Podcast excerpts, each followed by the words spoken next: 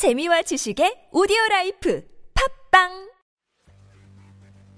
북한 공군의 미그-29는 그다지 미래 전장에서 영향을 끼치기 어려워 보입니다. 미그-29는 이제는 근미래 전장에서 활약하기 힘든 노후된 전투기이며 다른 북한의 기체들은 더욱 상태가 심각한데요. 미그-29의 문제는 철저히 지상 요격 관제소인 GCI의 지시대로만 움직인다는 점입니다. 소련군의 미그-19 조종사들은 애초에 공중에서 문제가 발생할 경우 상황을 평가하도록 교육받지 않았고 지상의 GCI가 지시하는 대로 움직인다는 한계가 있습니다. 지상 관제소가 없을 경우 눈뜬 장님이나 다름없으며 전술마저 경직되는 것이 북한의 미그-19 전투기들입니다. 미그-19가 가진 레이더는 BVR전에서 탐지거리가 70km에 그치며 근접전에서는 35km에 그칩니다. BVR전에 사용되는 AA-10 중거리 공대공 미사일을 최대 사거리에서 발사하기도 어려운 성능인데요. 우크라이나군의 미그-19와 달리 북한의 미그-19는 소련이 판매한 다운그레이드 버전이며 이런 기체로 공중조기경보 통제기의 지원까지 받는 최신의 전투기들을 상대하기는 어려운데요. 한국, 중국, 북한의 최신의 전투기 중 가장 위협적인 것은 아무래도 제20이지만 중국은 한미일 3국 연합전력을 상대해야 한다는 점에서 우위를 크게 상실하게 됩니다. 앞으로 미래전력을 생각하면 KF-21의 스텔스 유무인 복합 전투체계가 가장 위협적인 전력이 될 수도 있을 텐데요. 앞으로 우리의 적국들이 제공권을 장악할 수 없도록 계속해서 우리 공군 전력도 발전시켜 나가야 할 듯합니다. 영상을 재밌게 보셨다면 구독, 좋아요,